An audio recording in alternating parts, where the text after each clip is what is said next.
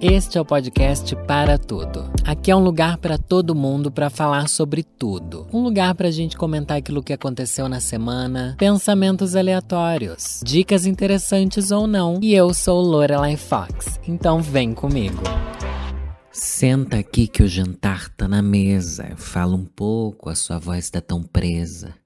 Nos ensine esse jogo da vida, onde a vida só paga pra ver.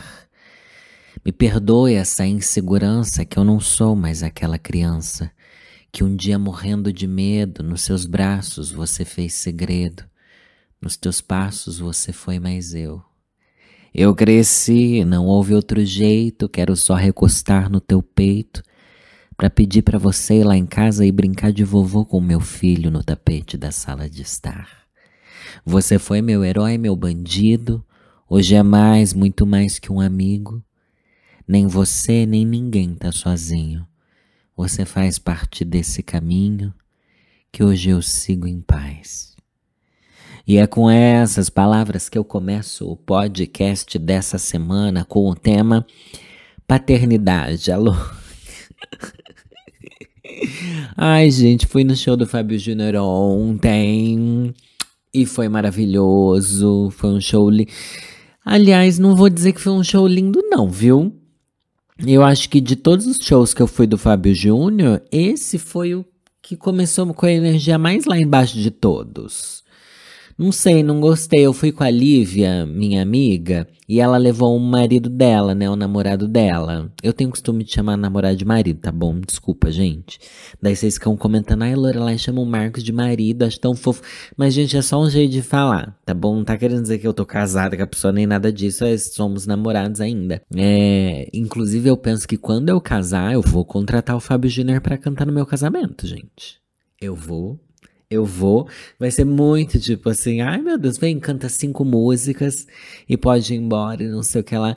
Enfim, só sei que fiz até live no meio do, do show do Fábio Júnior. E a gente comprou um, é um show de mesa, sabe show de mesa? Que você compra uma mesa, nesse caso de quatro lugares. Estávamos em três e tinha uma senhorinha. Ai, gente, tão bonitinha, uma senhorinha sentada ali na, na cadeira que sobrou e nosso lugar era ótimo, assim, bem centralizado e tal. E nossa, achei tão maravilhoso ali sozinha no show do Fábio Júnior, dela contando que ah, ela convidou uma amiga, não quis ir, convidou a irmã dela, não quis ir também, não sei o que lá. Ela falou, ah, eu vou, porque nunca fui no show do Fábio Júnior, não sei o que lá, 60 anos, gente. E é isso. E vocês são aí umas fodidas tá bom? Ai, eu não consigo ir no cinema sozinho. Ai, eu não consigo ir na balada sozinho. Meu anjo, vai viver. Vai viver. A mulher lá com problema no joelho, que ela contou que tinha feito cirurgia nos dois joelhos, foi lá ver o show do Fábio Júnior, sozinha. E não tava nem aí contando do filho dela, não sei o que ela. E ainda disse o seguinte: ela falou assim, ai, que o filho dela mandou uma mensagem falando assim, ai, só deve ter velho aí. Olha que filho da puta. Filho da puta não, porque ele é filho dela, né? Da senhorinha que sentou com a gente. Daí disse que ela respondeu assim: Pois tem três jovens sentados na mesa comigo. Toda assim. Desmistificando tá bom? O público do Fábio Júnior para o próprio filho. Mas eu posso dizer que eu, eu era a única pessoa naquele recinto que tava de boné. E deviam ter, sei lá, umas mil pessoas. Não sei. E fiquei meio assim. É, tá na hora de eu parar de usar boné, será? Não sei, não sei. Sei que foi um show muito agradável. Começou com energia bem baixa, tá bom? É um show em retrospectiva ao aniversário, não, né? Ao, ao ao setentário. 70 anos de Fábio Júnior, né? E daí ele canta essa música Pai, que é a música que eu comecei falando aqui. É uma música tão bonita e ela tão injustiçada por causa do Fiuk, por causa das aparições do Fiuk, é uma música tão bonita. É a música que me emociona no show. Tá bom? As outras são assim, energia lá em cima, essa é energia lá embaixo e repensar na vida, né? E nas nossas relações familiares, principalmente.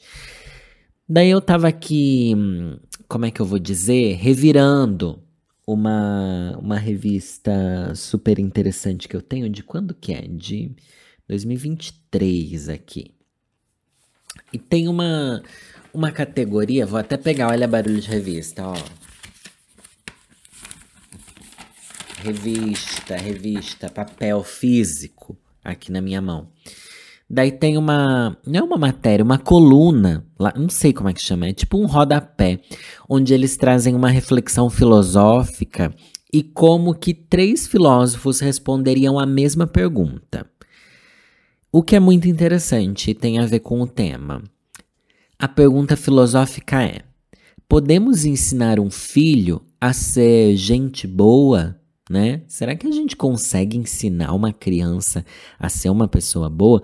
Porque eu confesso para vocês, o povo aí, todo mundo querendo ter filho, vamos ter filho, vamos fazer filho, eu quero muito uma criança e não sei o que, não sei o que lá. Mas como que vocês não têm medo do que vai se tornar isso? Eu lembro que eu falei recentemente sobre isso, não falei? Sobre o medo do futuro do filho, e vamos ver o que três filósofos responderiam, de acordo com os filósofos é, de acordo com a filosofia que eles pregavam. Segundo Aristóteles, não, não tem como você ensinar um filho a ser gente boa. Vou ler aqui. O caráter depende do livre-arbítrio de cada um. Não podemos tornar ninguém bom com ensinamentos, apenas explicar o que é a bondade, porque uma ação é boa e como podemos construir sociedades que a estimulem. O grego faz uma analogia como andar a cavalo. Ninguém se torna bom cavaleiro lendo sobre isso.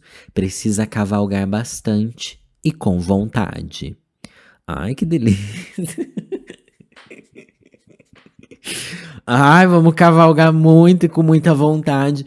Mas é. Nossa, já me ganhou Aristóteles aqui, porque de fato as pessoas sabem o que é o que é ser sabem o que é ser bom mesmo. Pelo que eu conheço, pelo que eu escuto de podcasts criminais e tal, os cereais cereais cereais killers, os serial killers. Como que é o plural? Enfim, os assassinos em série, eles sabem o que é o que é maldade. E eles sabem que é maldade que eles provocam. Justamente por isso eles escondem os crimes deles. Então as pessoas sabem o que é bondade, sabem o que é maldade. E o livre-arbítrio faz com que elas ajam dessa forma. Só que também é muito contraditório. Por quê? Vamos pensar aqui no mais recente fenômeno da, da burrice mundial, né? Que é o bolsonarismo. As pessoas que são extremamente conservadoras e bolsonarentas e, e desgraçada nesse sentido, é, elas acham que o que elas estão buscando é o bem. Então o bem também é muito relativo, não é? Ah, eu me considero uma pessoa boa. Eu não quero que as pessoas andem com LGBTs, eu não quero que meu filho seja tatuado, eu não quero que meu filho seja. Sabe? Eles acham que isso é querer o bem das pessoas. Então, existe essa relatividade que cada um tem para si. Então, de acordo com Aristóteles, a resposta é não, não dá para você tornar seu filho gente boa. Vamos ver segundo Confúcio. Sim, é possível você ensinar o seu filho a ser gente boa. Mais que uma possibilidade, o ensino de caráter é uma obrigação. Abre aspas. O treinamento de um homem para seus filhos reflete claramente sua virtude ou a falta dela, o chinês enfativa que praticar boas ações não é algo que descobrimos por nós mesmos. Observemos esse hábito nos espelhando nos exemplos daqueles que mais admiramos. Tá. Então aqui ele. Mas espera aí, eu já vou. Gente, eu aqui no alto da minha. no meu podcast para tudo. Eu vou discordar de Confúcio, tá bom? Eu vou discordar de. Confúcio, você me desculpa, talvez pelo fato de você ter vivido 500 anos antes de Cristo, que não tem nada a ver, eu só queria pontuar isso. É, eu acho que não. Eu acho que ainda tô com Aristóteles, que ó, não adianta você ver o exemplo de alguém se você não praticar. O Confúcio aqui fala: observemos esse hábito nos espelhando nos exemplos daqueles que mais admiramos. Mas é. é que o A a gente se espelhar, mas tem que praticar, né? Não adianta só aprender. Eu vejo meu pai fazendo o que é certo, eu preciso praticar também, não só ver e admirar, né? Agora vamos aqui para um filósofo mais recente, que é o Russell Kirk. Segundo Russell Kirk, a resposta é sim, nós podemos ensinar um filho a ser gente boa. Também, né? O Confúcio acredita, o Russell Kirk acredita, vamos ver a justificativa do Russell. Segundo o americano, autor de A Mentalidade Conservadora, a bondade não é uma característica inata. Então, a família é a instituição mais importante quando se trata de ensinar bons hábitos morais. A virtude é o produto de experiências vividas desde cedo com os pais, os professores e os vizinhos. Tá. Eu tô concordando. Eu concordo que, da mesma forma que alguém que viveu num ambiente onde você não tinha exemplo nenhum do que era bom, não tem. Por exemplo, a gente sempre fala assim: ah, a pessoa não, não sabe ser um bom namorado, não, não sabe o que é amar, não sabe ser carinhoso, porque ela nunca teve carinho, ela nunca foi amada, sabe? Ela nunca teve esse exemplo dentro de casa. Eu entendo, mas eu também ainda tô um pouco com Aristóteles a respeito do livre-arbítrio. Você entender não quer dizer que você vai praticar, né?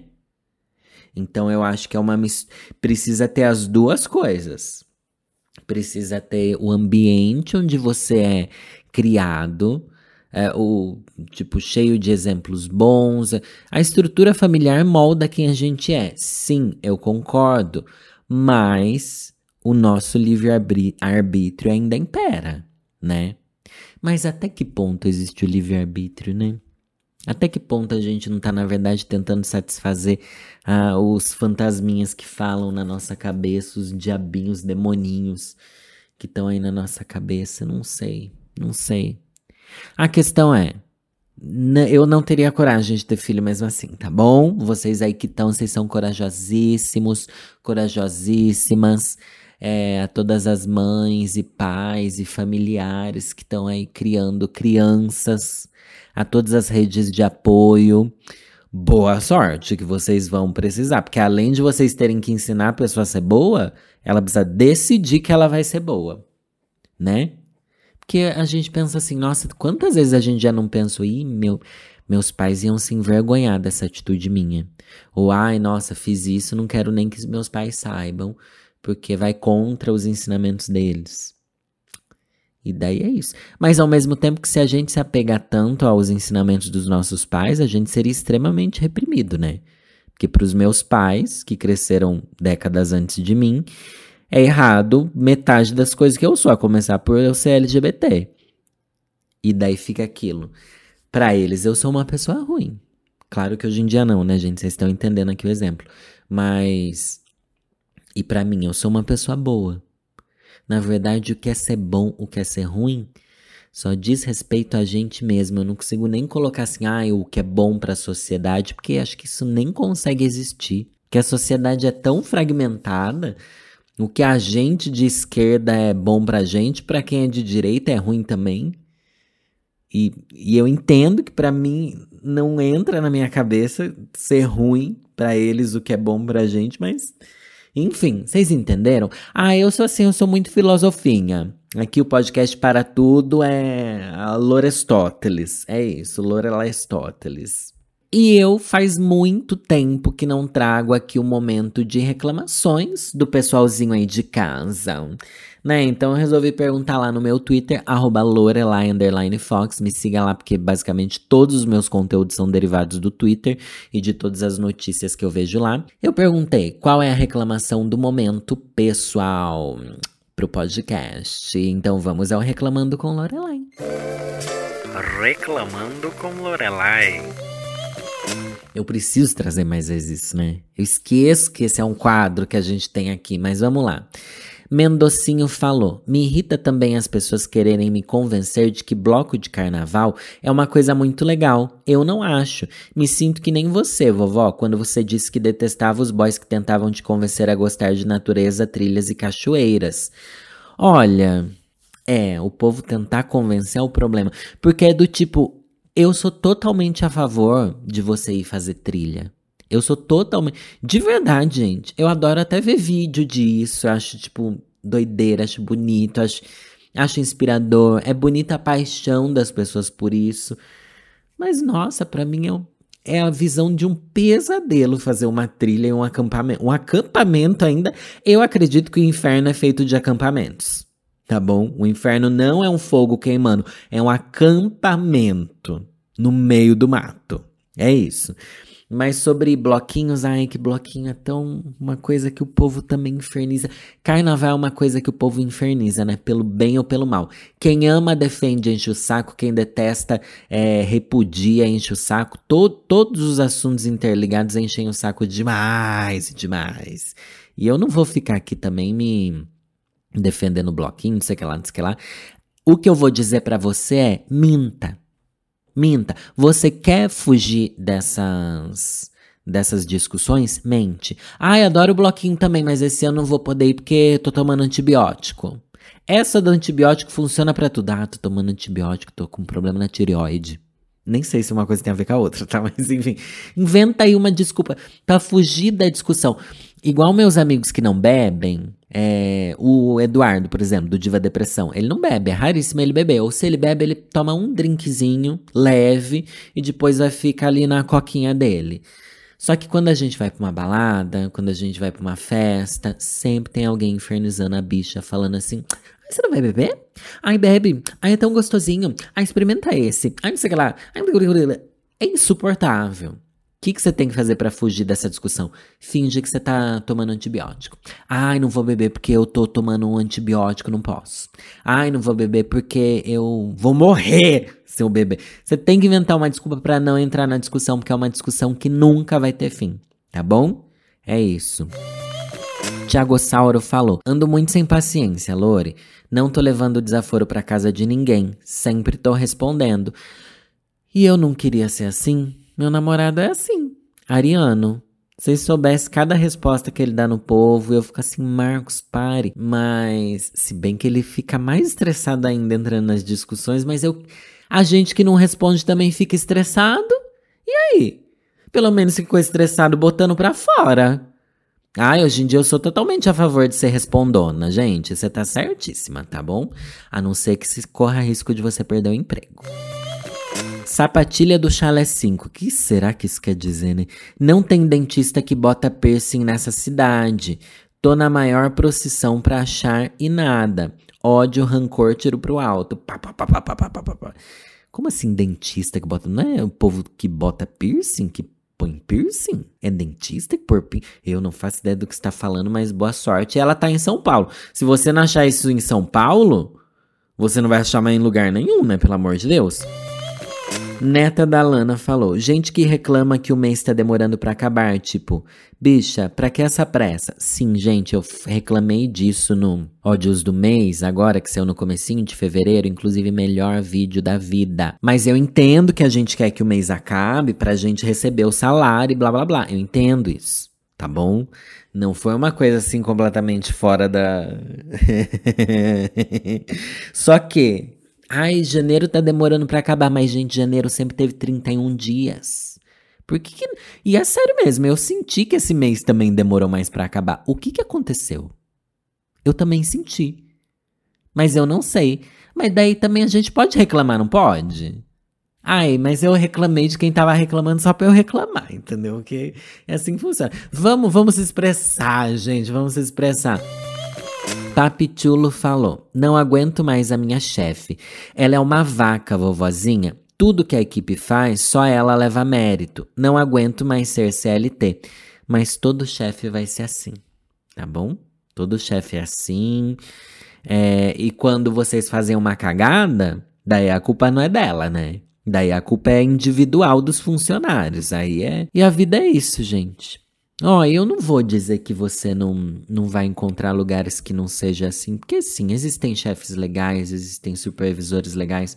Tava conversando com uma amiga minha, ela passou pela mesma situação com dois chefes diferentes e a atitude foi completamente diferente entre um e outro, sabe? Daí a gente vê que sim, Existem lugares onde as pessoas são mais humanas, empáticas, onde elas reconhecem o valor de todo mundo. E sabe uma das coisas mais filha da puta que esse chefe pode fazer e que é ruim até para eles mesmos, é não não valorizar a própria equipe no sentido de que você ser o gestor de uma equipe que faz, entrega e acontece, é muito mais valioso do que você pegar os méritos unicamente para você. Porque mostra que você consegue gerenciar pessoas rumo à vitória. E não que você tá vencendo sozinho. E isso para mim é uma burrice muito grande, porque é a, a, principal característica de um gestor. Olha, eu tô sendo muito coaching aqui, né? Mas é verdade, a principal característica de um gestor é gerir as pessoas rumo aos resultados positivos. Então, você enaltecer sua equipe, você faz bem para a equipe e faz bem para você mesmo. Só que essas filha da. Puta tem um ego tão inflado e tem tanto medo, essa coisa da pessoa ser extremamente egocêntrica, é medo de perder o que tem, tá bom? Que elas não fazem isso, elas pegam todos os méritos para elas. E daí o que, que acontece? São umas desgraçadas. Daí a equipe fica infeliz, a chance de ter vitórias é menor. E é isso que acontece. Me contratem lá no LinkedIn. Ai, gente, já falei vou repetir. Queria tanto saber usar LinkedIn, postar texto no LinkedIn. Mas será que já tô velha pra conseguir aprender? Eu juro que eu já procurei tutorial no YouTube de como usar o LinkedIn. Ai, será que tem algum atualizado? Porque os que eu achei, quando eu abri o LinkedIn, já estava diferente, que essas redes sociais mudam muito. Eu quero aprender a usar LinkedIn. Gente, vamos lá. Gabriel falou: a Libra tá muito cara, vovozinha. Ai, gente, perrengues chiques, né? Como é que o, o Wanda fala? O milkshake chamado Wanda fala: probleminhas Notre Dame, né? Pelo amor de Deus. Bichuchuca falou: Tô tentando parar de fumar cigarro e tô virando um bicho que rosna para as pessoas na rua. Tá sendo muito difícil, vovó. Tá sendo difícil, mas é melhor que seja difícil pros outros você rosnar para elas do que difícil pro seu pulmão. Vamos diminuindo o cigarrinho, vamos fazendo uma atividade física. Gente, comecei a colocar em prática, viu? Lembra que no final do ano passado eu falei que eu ia cuidar mais da minha saúde e tal? E esse ano pelo menos tem funcionado. Óbvio que estamos em fevereiro ainda, tá? Mas no final do ano passado eu fiz meus exames completamente podres e fui na endocrinologista. E é isso, as coisas vão caminhando, mas ó, lembra que eu falei isso no começo do ano passado também? Vamos pensar em uma vitória por mês? Não do tipo várias metas, não. Esse mês eu vou caminhar mais. Então, esse mês é só isso que eu vou pensar. Não vou tentar caminhar e mudar minha alimentação e parar de fumar e tentar emagrecer e não sei. E, e, e, e, não. É uma coisa só. Uma coisa só que no final do ano vão ser 12, tá bom? Então, esse mês eu vou começar a caminhar mais. Esse mês eu vou diminuir o cigarro. E tá tudo bem você ficar bravo, não sei o que lá, não sei o que lá. Ai, gente, não importa, tá bom? E ande com pessoas que também não fumam. Frequente, mude seu, sua rotina, tá bom? A principal forma de você sair dos seus vícios, não importa qual seja, é você mudar sua rotina no sentido de não estar em lugares que te despertem gatilho de fumar, que te despertem gatilho de beber, que te, sabe? É isso. Seste falou: Nem todo padrão, mas sempre um padrão. Ai, gente, as padrões, como eu invejo. Essa, esse, eles estão no topo da cadeia alimentar LGBTQIAPN+, né? Podem fazer o que quiserem, que ninguém tá nem aí. E nem, nem percebem que podem fazer o que quiserem, né? Natália falou: Por que livros estão tão caros? Só queria comprar um livrinho para ler sem ser digital, sabes? Olha, gente, eu vi que tem toda uma explicação. O que que eu, eu fui no TikTok que eu vi? Ai, desculpa se eu vejo TikTok, tá? Mas eu vi que tem até uma questão do preço do papel tá envolvido, não tem isso? Eu acho que tem. Meu Deus do céu, mas tá tudo muito. Sabe o que você faz? Pede do amigo secreto. Vamos voltar para sebos. Gente, sebo. Sebo, livro barato, vamos emprestar livro, vamos voltar para as bibliotecas, biblioteca tem livro para emprestar, né? Eu nem nunca fui em uma biblioteca aqui em São Paulo. Também minha casa tem mais livros do que eu jamais vou conseguir ler, né? E vamos lá.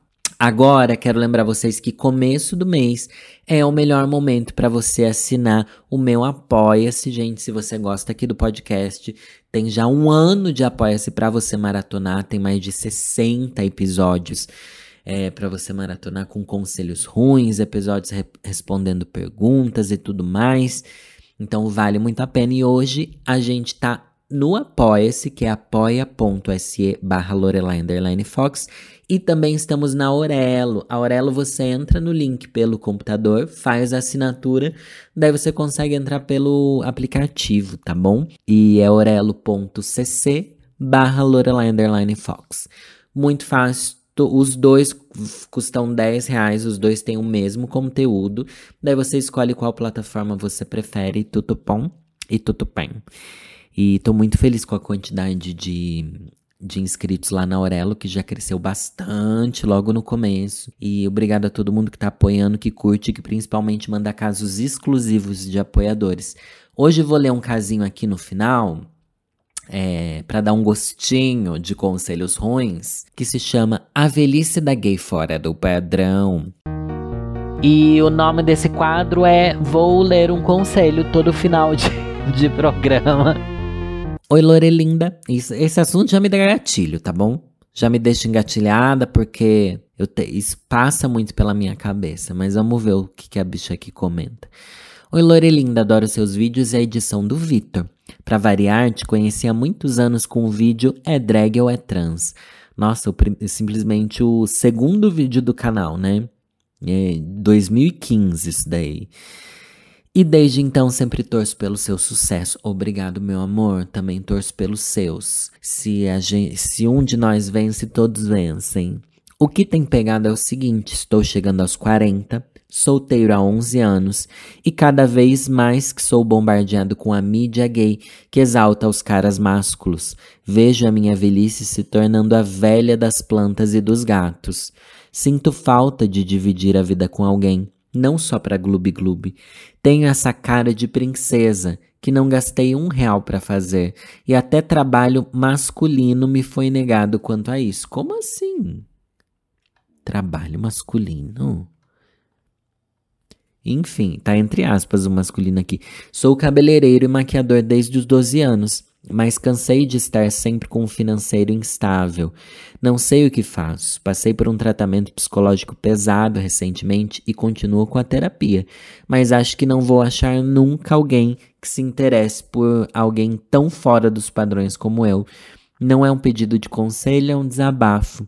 Minha consolação é ter você e os outros criadores da Dia para me fazerem companhia. Recentemente adotei uma gatinha, tá me ajudando muito com a solidão. Beijos de um leonino que sei que a senhora tem ranço aquariano. Imagina, gente, leonino e aquariano se dão super bem. Vocês sabem que eles são os opostos complementares no zodíaco. Alguns dos meus melhores amigos são leoninos. Claro que eu acho que eles são completamente loucos e fora da casinha. Principalmente porque minha mãe é leonina e eu vejo que elas têm essa síndrome de perseguição, de que, tipo, ai, tudo é contra elas. Afinal, elas se sentem no centro do universo, mas eu me dou muito bem com leoninos, viu? Gosto, para mim já é. Será que é o signo que eu mais me dou bem? Descobri que me dou bem com gêmeos também, né? Porque comecei a conhecer muita gente de gêmeos e adoro todas. O que, que eu vou dizer para você, bicha? A gente precisa e eu vou dizer para você falando para mim, tá? Que eu tô chegando nos 40. A gente precisa sair da internet um pouco e parar de ver as gay padrão. Principalmente porque, primeiro, as gay padrão elas não estão felizes também. Elas estão infelizes. É, elas têm um ponto a mais que é o fato delas, terem, delas serem padrão, mas elas não são seguras a respeito do próprio corpo, como a gente imagina. É, e elas também têm relacionamentos infelizes e muitas delas estão sozinhas às vezes até namorando. Então, o que, que você tem que fazer? Eu acho que, que não é o que você tem que fazer, é o que eu acredito que a gente possa fazer. É cuidar da gente, é ser feliz, é se empoderar, é ser alguém que vai para cima assim, que vai conhecer gente, que vai beijar na boca e que vai estar tá se bancando. Ah, levei um fora, Dane-se, meu amor, que não falta é rola nesse mundo, sabe? Bora ir pra cima, bora colocar energia lá em cima e saber que, ai, vou ficar sozinho, vou ficar sozinho, não sei o quê, mas vou estar tá aproveitando a minha companhia também. Porque a gente tá sozinho quer dizer que a gente não tem que ceder às vontades dos outros, quer dizer que a gente faz nosso próprio horário, a gente faz tudo. E também se cercar de amigos, Bi. Eu sei que não é a mesma coisa, mas nos momentos de solidão, nos momentos que eu tive muito triste sozinho, meus amigos me salvaram muitas vezes, sabe? E é isso. E ter animaizinhos também, continuar fazendo terapia. E você tá falando que você não é padrão, mas você é magra, tá bom? Pode ser afeminada, pode ser, mas você é magra, isso já é um passo para padrãozice, né? É isso, tem que se jogar. Tem que se jogar, tem que experimentar, tem que diminuir os critérios para achar um namorado e tem que ser quem você é. Acho que essa é a principal característica. Pelo menos que eu acho, né? Tem que ser quem a gente é e ser feliz, tá louca? Você tá triste, Bi? Pare de ser triste, seja feliz. Esse é meu conselho ruim. Mas é difícil, né? E você falou sobre velhice. Eu penso na minha velhice, velhice mesmo, sabe? Com 70 anos. Como é que vai ser? Porque eu não vou ter filhos, não vou ter essa rede de apoio de família. Eu tava pensando, lembrando da, das festas de Natal, por exemplo, com, com a minha avó, meus primos, meu avô, família reunida, os tios todos e não sei o que lá. Eu não vou ter isso. Meu irmão é gay, meu irmão também não vai ter filho. Eu não vou ser vô. Meu pai também não vai ser avô. E aí, né? O que será que vem aí? Nós somos a primeira geração que vai descobrir isso coletivamente, né? Porque claro que esses casos existiam, mas de forma mais escondida, de forma menor, mas a gente vai descobrir coletivamente como é que é ser gay na velhice, tendo se aceitado a vida inteira, né? Tendo vivido, experienciado ser LGBT, ser gay, ser uma bichona a vida inteira, coisa que ninguém fez antes. E para a próxima geração, eles já vão ter a resposta baseada naquilo que a gente viveu, e eu acredito que vai ser uma resposta boa. Lembra quando eu comentei que o contrário de ansiedade, porque isso que eu tô falando é tudo ansiedade, tá? Não é ter calma, é ter confiança. Eu confio bastante que o futuro vai ser bom nesse sentido. Eu quero acreditar, mas me vem esses momentos de insegurança e tal, que fazem parte da nossa vida, né? É isso. N não resta. A gente não tem outra opção se não viver e tentar viver da melhor maneira possível, né? Que é isso que a gente pode fazer para mudar nosso futuro. Tentar viver, tentar ser feliz e, e é nessa que eu vou, gente. Espero que vocês tenham gostado do episódio de hoje sobre futuro, paternidade, filhos e reclamações. Um beijo no coração de vocês e é nessa que eu vou, gente. Tchau.